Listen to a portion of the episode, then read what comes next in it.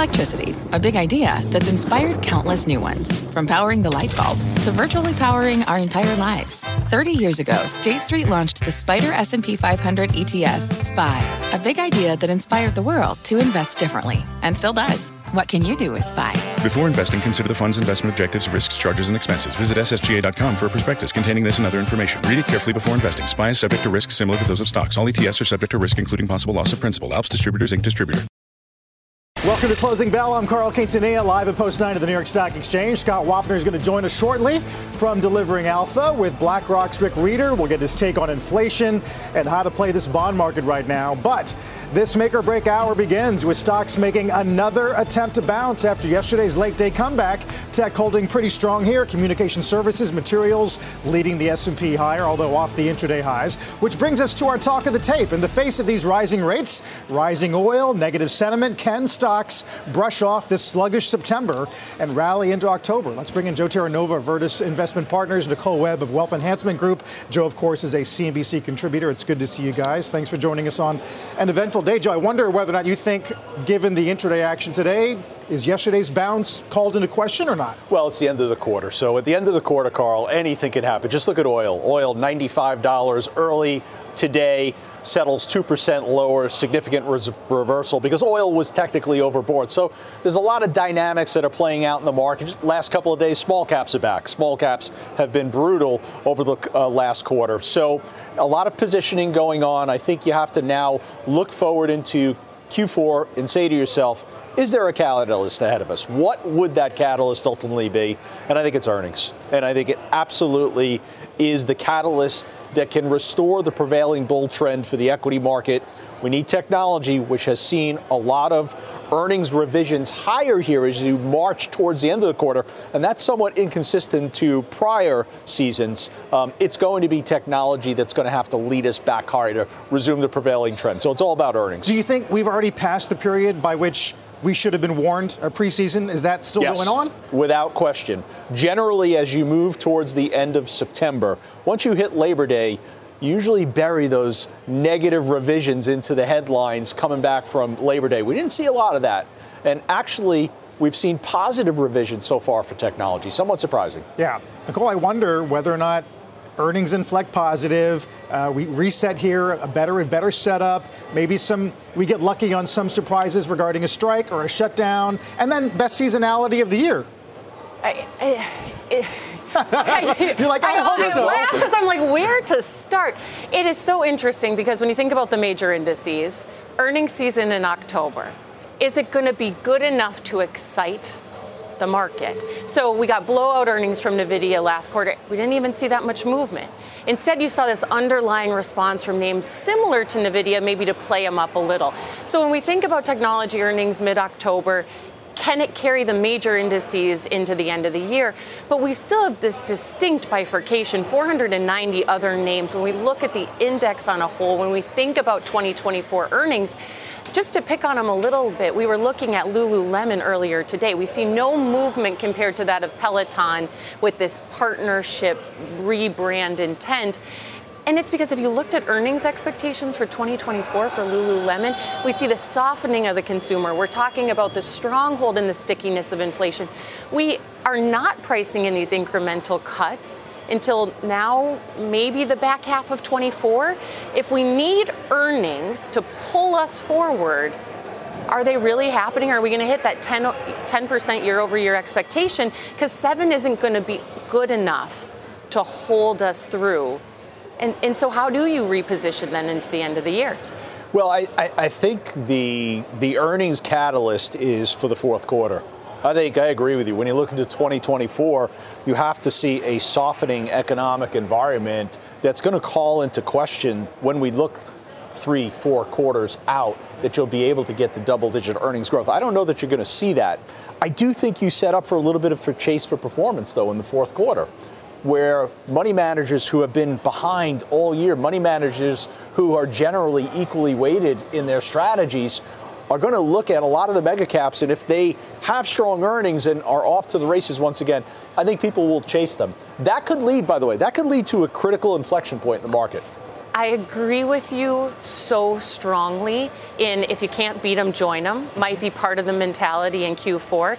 the same time, you might see this pickup in purchase into small caps just on a, a, price basis, also corporate bonds. So if we think about, we went into this year with these deep recession expectations. So for 18 months now, you've seen CEOs make decisions based on recessionary expectations. And so when we think about moving down even in uh, that investment grade bond sector, all of a sudden you're not thinking about the same credit environment that you're generally thinking of, the surprise or the shock to it.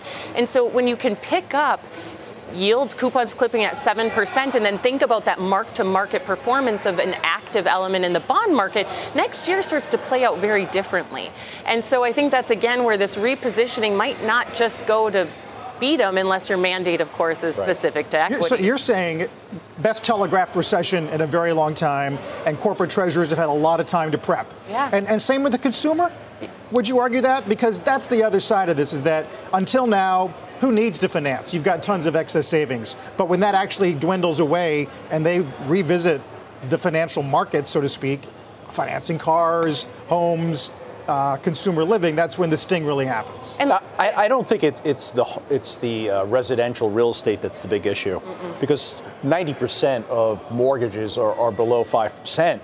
But to your point, I think you're going to see a lot of people riding bicycles, and obviously I'm kidding yeah. in that sense, but it, it is the auto loans, and yeah. you're going to see the maturity on a lot of existing uh, auto debt that's going to be very surprised when they go back. Uh, to me, the only way, as I said, the, the economy in 24 is going to weaken. And the other thing that I think is critical for investors and the viewers to think about is maintaining the perspective that you need to position towards quality. Quality as a factor has returned once again. Quality as a factor is outperforming the S&P. So if you want to own corporate debt, you want to stay high up in quality. If you want to own equities, you want to stay high up in quality. And Carl, I think that's the reason why you've seen all these mega cap technology and consumer discretionary companies year to date outperform is because they're the very nature of what quality is. But you're also seeing some of them sit at these oversold levels for an extended period of time, which is some indication that there's a little bit of wiggle room here. So the flight to quality continues to seem pretty concentrated across Apple, Meta, Alphabet. And so when we see that return to quality also broadening, I think we have a bit more confidence in this run into the end of the year. It is, though, a lot about earnings expectations for next year. And I think this is where there are a lot of headwinds in the fourth quarter. Also, Uh, you know, some enthusiasm that one could have because you have such a concentration in the major in, in, in these major names.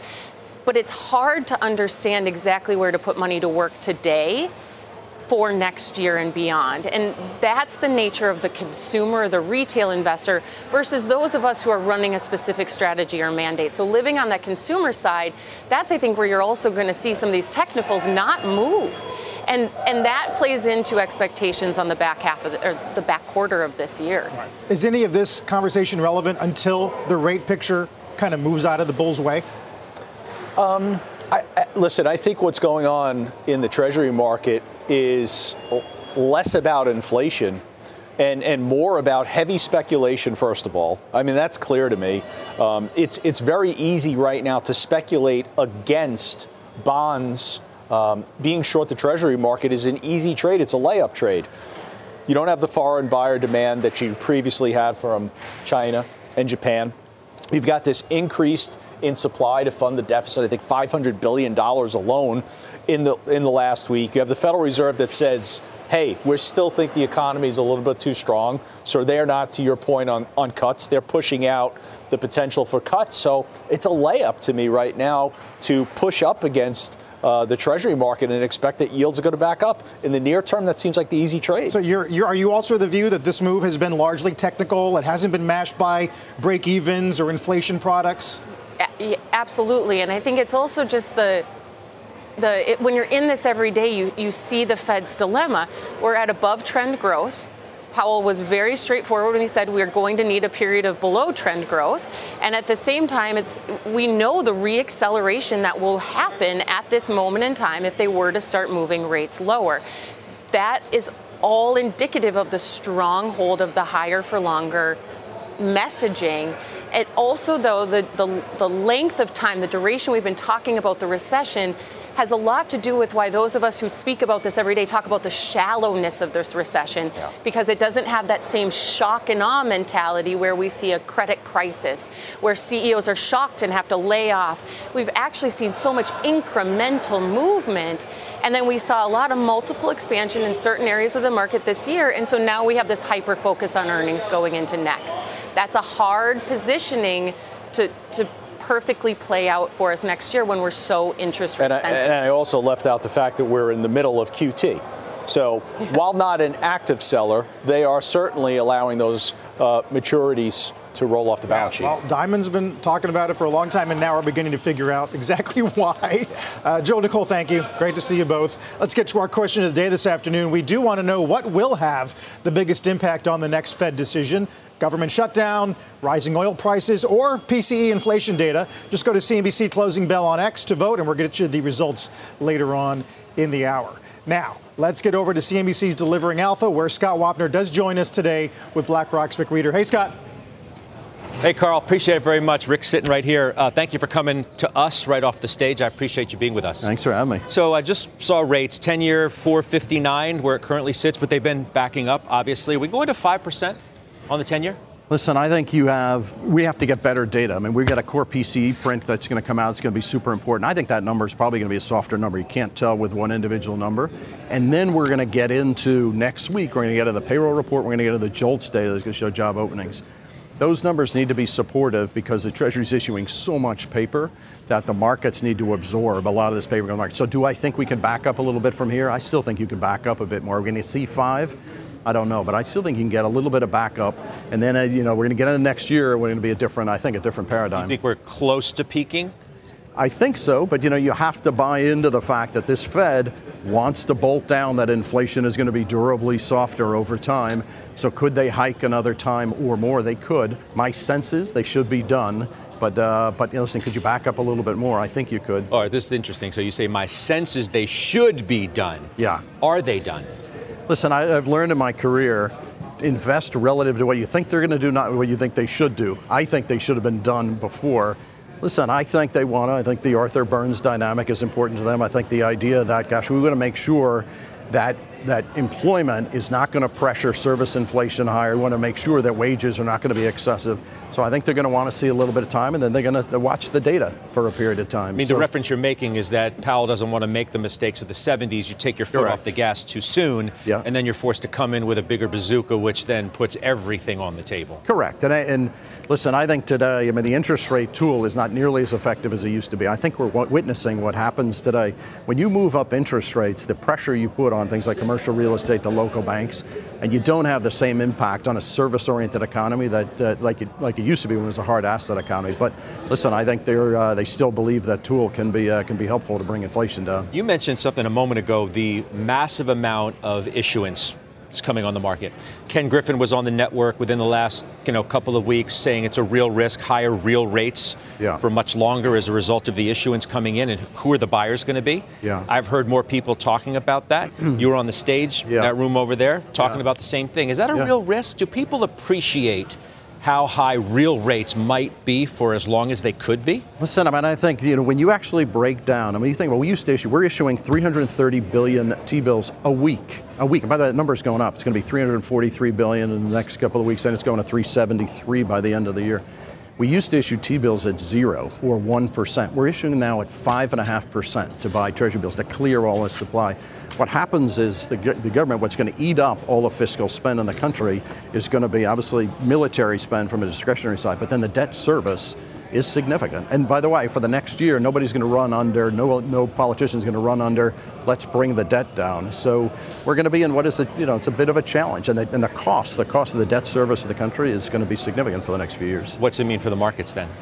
Listen, I think I think the markets, the technicals in the markets, the equity market can absorb these higher rates. You know, I was talking about it earlier on stage. I don't think people realize we're getting 330 billion a week of treasury bills. We get this week 134 billion of coupons, almost 500 billion a week.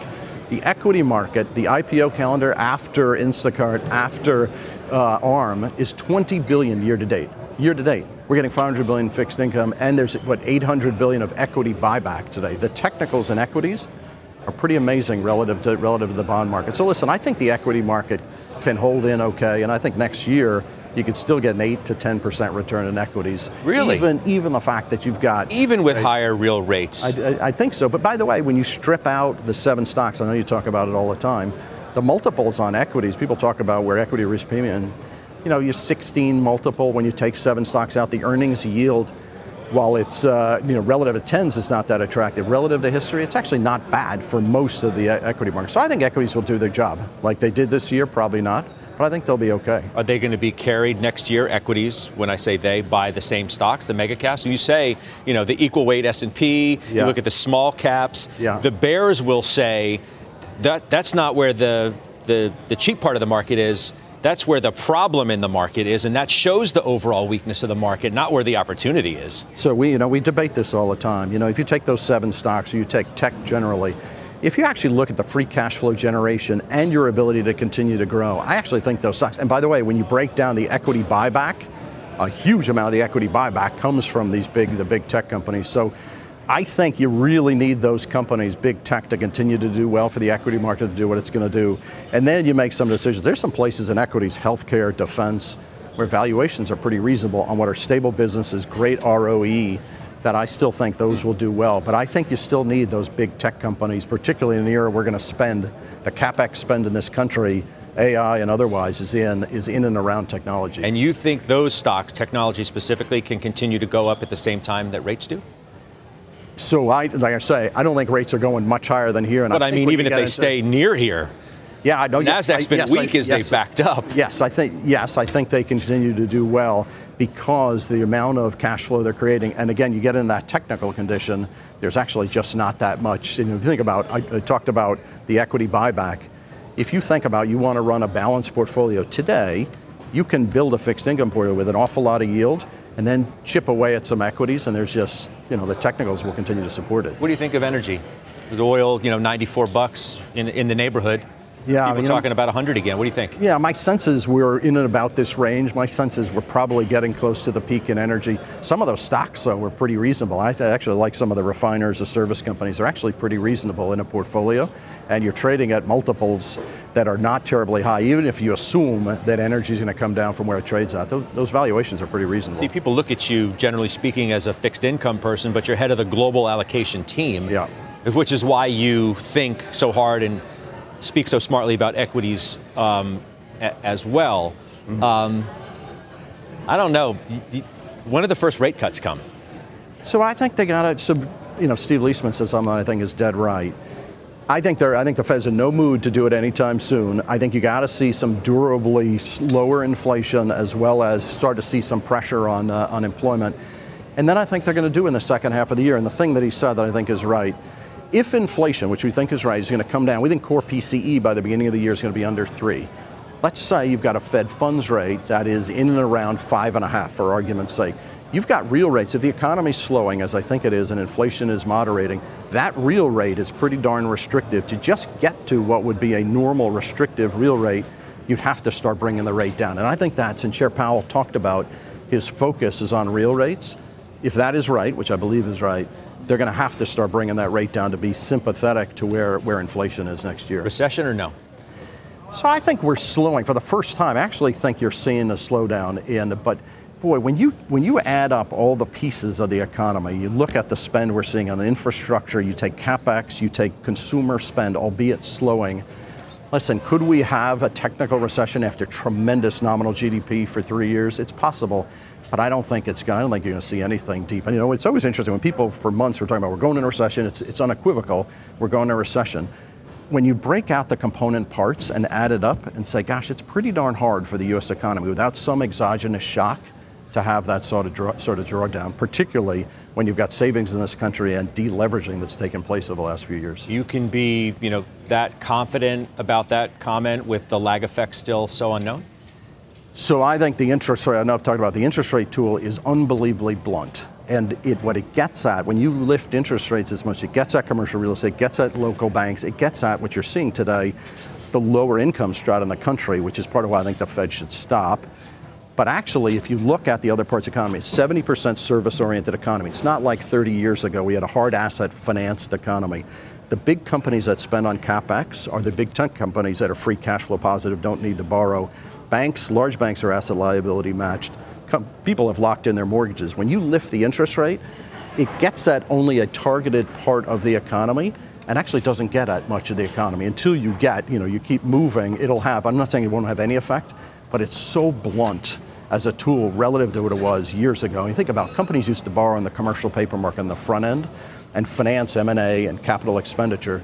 Now they term out, now they fund out the yield curve. So it just doesn't have the same impact that it, that it used to. So yeah, I think the economy can work through I think it. the last time I had you on was when you guys announced the flexible income ETF. Yeah. The BINC, Yeah, B-I-N-C. the BINC. We've needed our BINC. Yeah, so the BINC a little bit so last year in the stock market. Yeah, so I was kind of bring it up. I, you know, I, we launched this ETF. We're creating seven percent yield, and I've been doing this for 36 years. I hate saying that in the public, but I've been doing this 36 years. You don't have to take a lot of interest rate. You don't have risk. You don't have to take a lot of credit risk, and you can create a seven percent return by buying investment grade credit, agency mortgages, using the front end of the yield curve. Pretty attractive. I mean, it's pretty attractive. You've never really had that before. You used to have to buy emerging markets, high yield to get four or five percent. You can get a seven now, and so people think about their portfolio. I'm going to own equities. I'm going to own private credit. I'm going to own other things. Boy, if you can get a pretty safe six and a half to seven, like it's pretty, uh, pretty good for fixed For, income. for those who say, you know, reach for duration now, that's the best play. You say not so much, short, much shorter end. Yeah, I mean, I, we've been extending out to the three to five year point of the yield curve because when the Fed starts moving, that'll be your fulcrum. The curve will steepen out, yield curve will steepen out.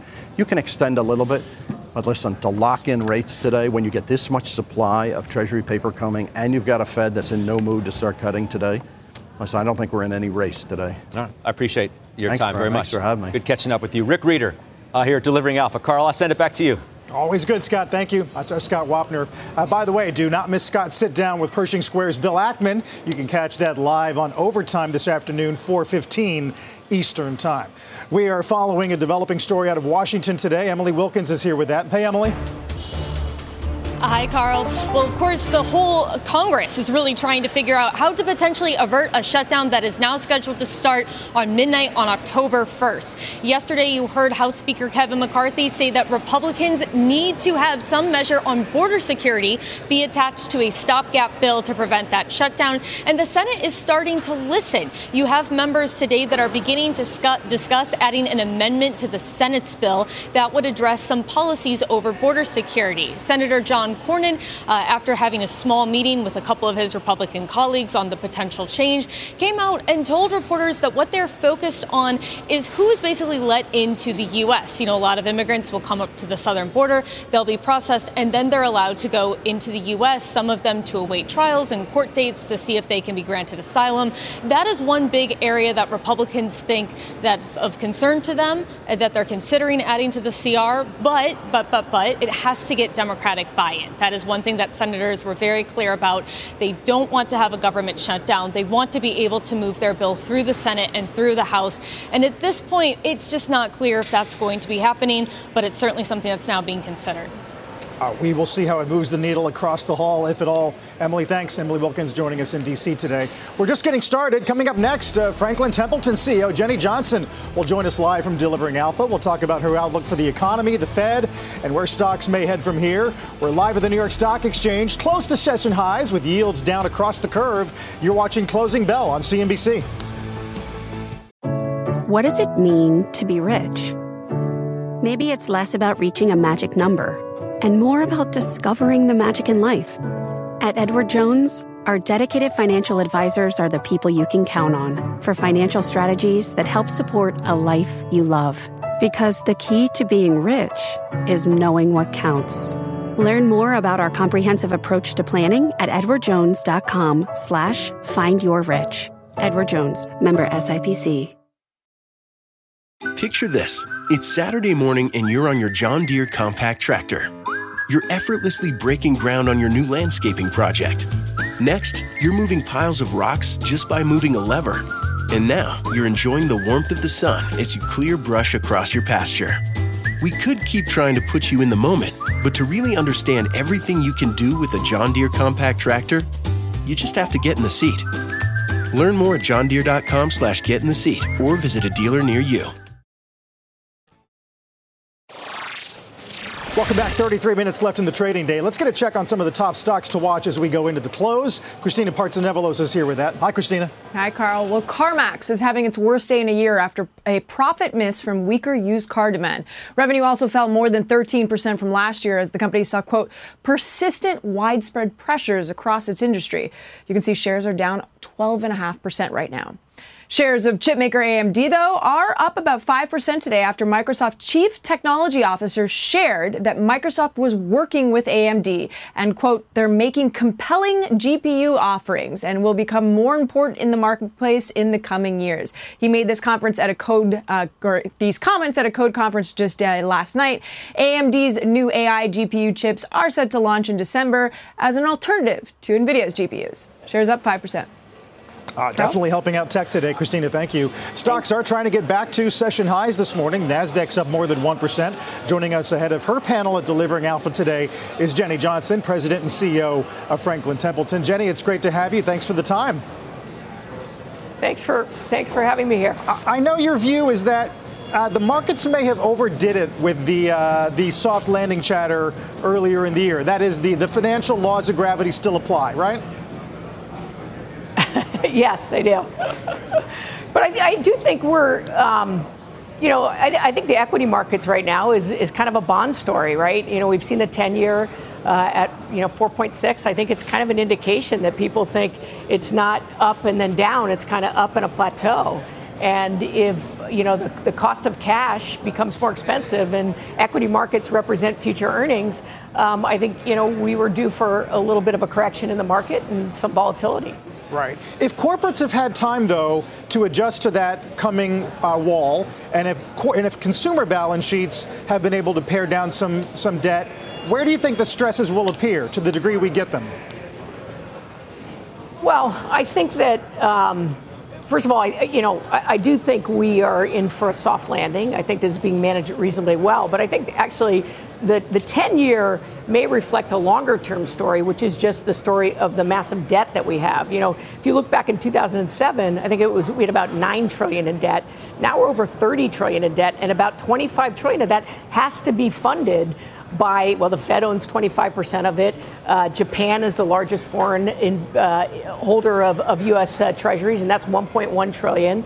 Uh, you know, and, and, and this year's deficit is going from last year's 1 trillion to 2 trillion. So that gets added to our debt, and that has to be financed. And so, you know, you got to make sure that there's enough buyers out there. Uh, Japan is seeing inflation, so maybe if, if, rates start to increase, maybe they won't buy as much Treasury. We've already heard the story of China being a, a you know a little bit softer, so they're not likely to increase. And I think that that it could potentially have, uh, you know, just if you have a lot of supply of tre- Treasury and not enough demand, you're going to see prices go down and yields go up.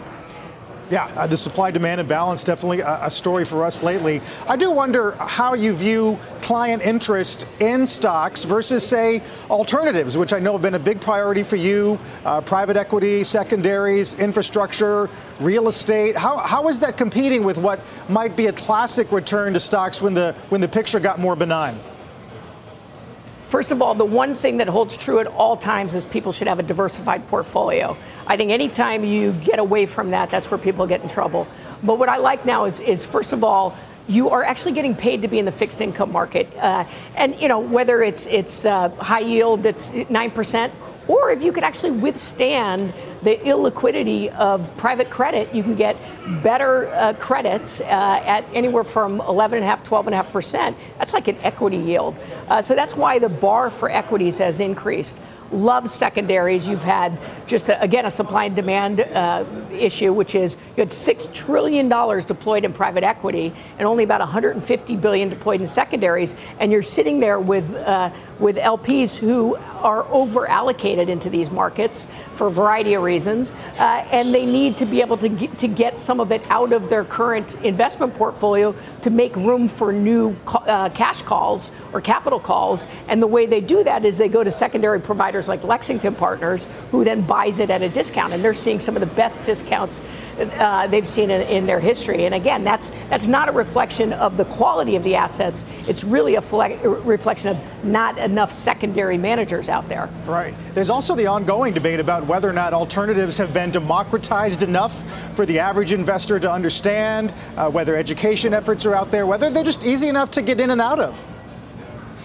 So they are illiquid. That is a fact. And uh, it's great if you're an institution and you can deal with the illiquidity but there are excess returns in the alternatives market. It's an illiquidity premium.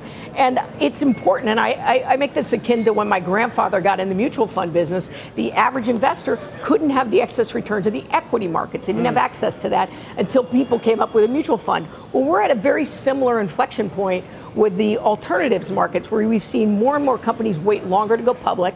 So the private equity markets have grown. Uh, banks aren't lending like they used to, so private credit has grown. And those excess returns are only captured by really the wealthy. So we have to think about creative ways to responsibly bring that to the average investor. And I think there's some interesting things that, that uh, we can do, but it really requires education. It's also why I'm a big believer that people should use financial advisors because they have to understand the risk of illiquidity.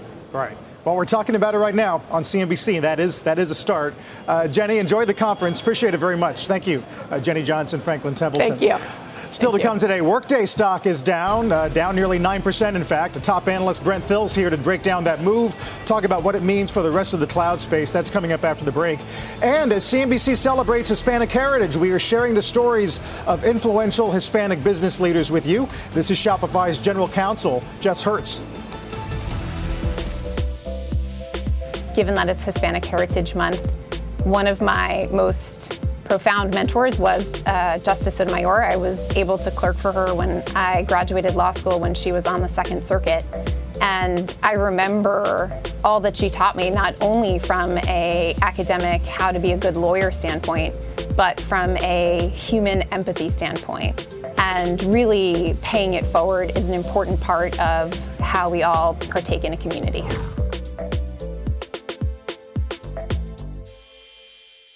This episode is brought to you by AARP. 10 years from today, Lisa Schneider will trade in her office job to become the leader of a pack of dogs. As the owner of her own dog rescue, that is. A second act made possible by the reskilling courses Lisa's taking now with AARP to help make sure her income lives as long as she does. And she can finally run with the big dogs and the small dogs who just think they're big dogs. That's why the younger you are, the more you need AARP. Learn more at aarp.org/skills. Shares in Workday sinking today after management lowered its outlook for subscription revenue growth. Our next guest is staying pretty bullish on the name and says investors should consider buying the dip. Let's bring in Brent Thill of Jefferies. Talk about uh, the stock, Brent, which kind of wiped out all the summer's gains. Um, it sounds like you're pretty confident in management's response, though. Yeah, Carl, this is a, a great franchise. Uh, they gave conservative guidance, and we think uh, the fundamental position of Workday is in a great spot you have a, a new CEO, uh, Carl Eschenbach, and a new CFO, Zane Rowe.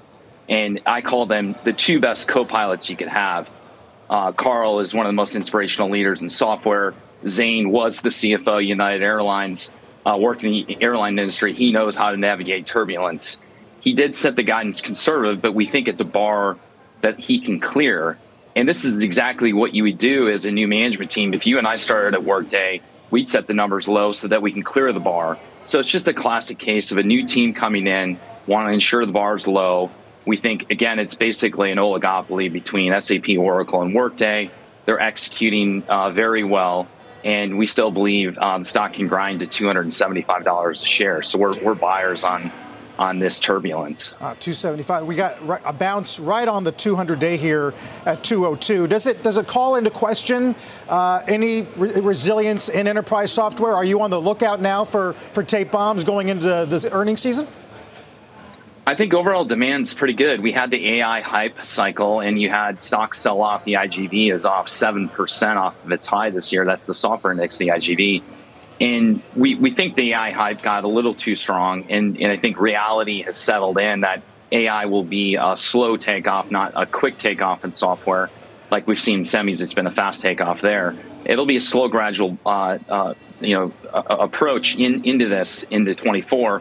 So we think the setup for software is looking good. We're going into the seasonally strong fourth quarter.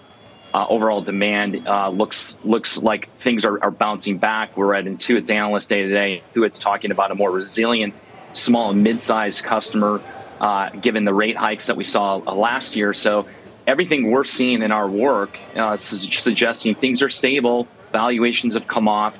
The AI hype is, has come off the top. Uh, right. feels like a, a pretty good setup for the group. That's interesting. You know, I, I, keep thinking back to McDermott's comment earlier in the year at SAP about elongated sales cycles that got us all worried for a moment. You don't think we actually revert to that period of worry, do you? Not at this point. I mean, I think that a lot of the rate concerns and a lot of the, the jitters we saw at the beginning of the year, we've worn through that. And I think it's just, uh, you know, Bill McDermott's a great executor, one of the best guys in the field. Like he can he can cut through that. And I think a lot of software companies are realizing how to get through some of these these hurdles. And so I never never say never in terms of hey, could we see a, another leg down here? It, it feels from again everything we're seeing, including real time data out of you know the number one SMB player Intuit. They're saying the small and mid sized customer stable. The enterprise demand signals look pretty good. So it feels good. So I think if we're going to see a an issue in software, it's probably going to be more execution related than macro related at, at, this point. Again, it depends on where rates go. If rates keep going higher, we may have an issue. But right now, uh, we don't we don't see that in the data that we're we're, we're uh, looking at. Yeah, uh, definitely open some eyes today. Uh, we'll keep our eye on it with your help, Brent. Thanks for the time. Uh, Brent Thill talking some workday this afternoon. Uh, still to come, we're going to track the biggest movers as we go into the close. Christina Partsinevelos standing by with that. Christina? Well, Carl, the meme king is back in the spotlight, and one chipmaker's recovery is taking longer than expected. Both those stories next. Just about 15 minutes till the closing bell. Let's get back to Christina Partsinevelos for a look at some key stocks to watch. Christina. Well, let's talk about Micron. Although off earlier lows, the shares are still down about 4% after a mixed Q4 earnings report. The memory chip maker has called a bottom for memory prices, but the road to recovery is moving slower than anticipated. On yesterday's earnings call, I was listening in. Management said they still need inventory levels to come down. They are still going to be impacted uh, low double digits by a ban in China, and they do anticipate free cash flow to remain negative until the second half of the year. Chewy co founder Ryan Cohen, also colloquially known as the Meme King, is taking over as CEO of GameStop. He's no stranger to GameStop. He already holds a 12% stake in the firm and was executive chairman. In a statement from the company, they said that Ryan Cohen will not be taking a salary. Shares are down 1.5%. Carl? All right, Christina, thank you very much. Last chance to weigh in on our question of the day. We asked you what will have the biggest impact on the next Fed decision government shutdown, rising oil prices, or simple PCE inflation data. Go to CNBC Closing Bell on X, and we're going to get you the results after this break. Let's get the results of our question of the day. We asked you what will have the biggest impact on the next Fed decision. The majority of you did say PCE inflation data. Interesting debate as to whether or not the Fed looks through oil prices. And of course, we're going to get that data on PCE tomorrow morning, one of the most important prints of the week. Coming up next, your earnings setup. Nike reports in just a few moments. We'll get you a rundown of what to watch when those numbers hit in overtime when we take you inside the market zone.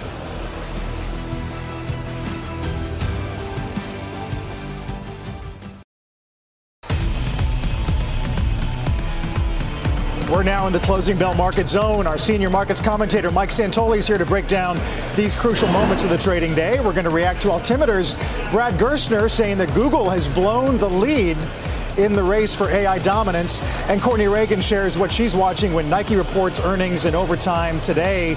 Speaking of which, Court, we talked earlier this morning about how many different pictures uh, Nike needs to give us, whether it's the consumer here, China, or something else. Yeah, I think, and we, we want to hear a little bit of everything, right? We always want to hear about everything. Expectations, though, I think overall are pretty muted going into the report. It's the fiscal first quarter we're going to hear about here today. And analysts point to a choppy China recovery, lower apparel spending in China as well well. Those are continued concerns. Remember, China makes us somewhere up between 15 17% of Nike sales, but over 20% of profits. And then there's also worry about conservative orders from wholesale partners that are still working to control their inventory and prepare for potentially lower consumer spending here in the U.S., too.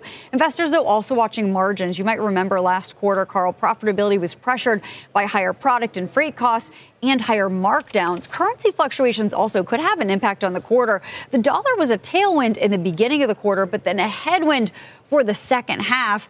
If they give guidance, it's usually going to be on the call, so we'll have to stick around for after the report to get a little more more details there. We, we talked all week long, Courtney, about this survey over at Jefferies mm. about those with student loan debt and how they're being cautious about spending uh, going into holiday. And they did cut Foot Locker at the time. And on a relative basis, they were like, you got to look to the TJXs and the Walmarts of the world. Yeah, absolutely. I mean, when you look at that survey, I think it was something like 54% said that apparel would be one of the top things that they would cut. And then somewhere around 50% said that footwear would be next. And so you think about so many retailers that sell those product categories categories and who potentially could be hurt the most. And then if we're also seeing some potential continued weakness or at least concern out of what's going on with Nike's business, and you know that about 64% of what Foot Locker sells is Nike, you got two cross currents going on there uh, for Foot Locker or a retailer that's selling all sorts of apparel and footwear, and then a brand specifically uh, that is not as strong right now as it has been in the past. Um, Costco, I know, was you know, earlier in the week, but they did give us some good color on the cadence of consumers' mindset. Uh, they talked about Christmas already underway. You talked about your own shopping getting underway. I just wonder whether or not that fits with some of the, the survey data that we've seen, the Deloitte numbers looking at maybe not as much growth this holiday as we've seen in years past. Yeah, absolutely. And I think uh, we'll talk about inflation, and inflation certainly still plays a part in that, both in sort of what we're going to see for those total numbers and you know inflation is going to be a part of it. Suppose sales rise, they have to rise above the level of inflation. That's key, but also what it means for overall consumer spending and how much we're willing to spend. And I think what consumers say in those surveys at the beginning of the season and then what they actually end up doing can sometimes be two very different things. I think not everyone is like me and has already started holiday shopping here in August and September when they're surveyed, and perhaps things can change a little bit in the months to come. But I think overall, there is definitely more caution going into this this season just because of all the unknowns we've been talking about all day, all week, all month from the student loans, of course, the still uh, rising interest rate environment that we're sitting in, and just all of the other pressures that consumers, frankly, have really fought through for years now. And I, I think at some point you might just say enough is enough, and there will be a limit to that discretionary spending. Court, we'll see what happens. Obviously, gas prices, uh, employment, so many other variables affecting uh, the consumer mindset right now. We'll Absolutely. see what Nike says in a few minutes, uh, Courtney Reagan. Let's get to Mike Santoli. Uh, Mike, we'll talk about Alpha in a moment, but I do want to know whether or not holding yesterday's bounds, 42.38. Uh, we get PCE tomorrow. Uh, yields giving us some cover today. Little bit of relief. Uh, the pressure is off, obviously, from the bond market. I do think that um, you know it's still tentative. We we certainly knew we were very oversold coming into this period. We know the seasonals uh, kind of get worse before they get better. Probably. Uh, I do think though that we're able to kind of mark our fears to market when you get some of this economic data. So weekly claims coming in, GDP revision, nothing radical. You had the economy you thought you had, uh, and as long as we don't have that kind of indiscriminate, messy sell-off in bonds. We can find our levels, though we're still below those, you know, August lows. So there's there's work to do. I think until you get above 4,400 on the S&P, nobody's necessarily going to say uh, it's a bounce to be believed. Some of the bull bear sentiment or survey data today, uh, Mike, bulls uh, lowest since March. I wonder, did, do you feel like that yeah. was reflected today at the conference? Is risk aversion really the, the, the primary theme that you heard today?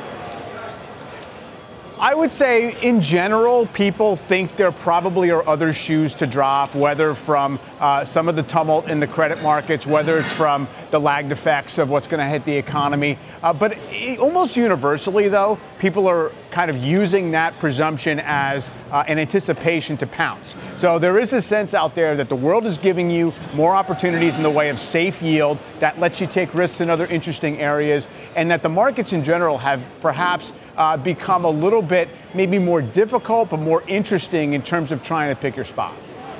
Uh, in terms of sectors, Mike, that are doing well this afternoon, consumer discretionary is up one, materials up one.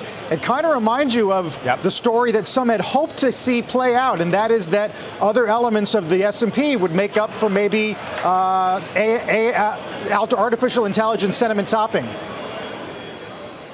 Yeah, there's no doubt about it. And I do think that some of the hard hit areas when you did have this rate scare, some of the cyclical groups did give up a lot of the outperformance, but they haven't really uh, kind of unwound their advantage relative to super defensive sectors. So I do think it's reassuring. Semis, of course, another story out there you like to see as a, a risk appetite gauge. Core PCE tomorrow might be uh, one of those things that can be a trigger one way or the other. I do think uh, that we're now back in a more comfortable zone of evaluating the data as opposed to just worrying uh, that people are just selling off their bonds so fast. Mike, glad we uh, had a chance to talk before the close. Mike Santoli at Delivering Alpha as we finish out the session with the Dow up about 123. S&P can it close above 4,300. We're just about there. VIX below 18. That does it for closing bell. Let's get to overtime. Morgan Brennan and John Fortt. From a flat tire in the city to a dead battery on a distant drive. AAA is partnering with T Mobile for Business to accelerate response times and get more drivers back on the road fast. Our nationwide connectivity powers location telematics, so AAA's fleet can find stranded drivers quickly while being fully equipped with the in vehicle tools to have answers when they get there. This is elevating the member experience. This is AAA with T Mobile for Business. Take your business further at T-Mobile.com slash now.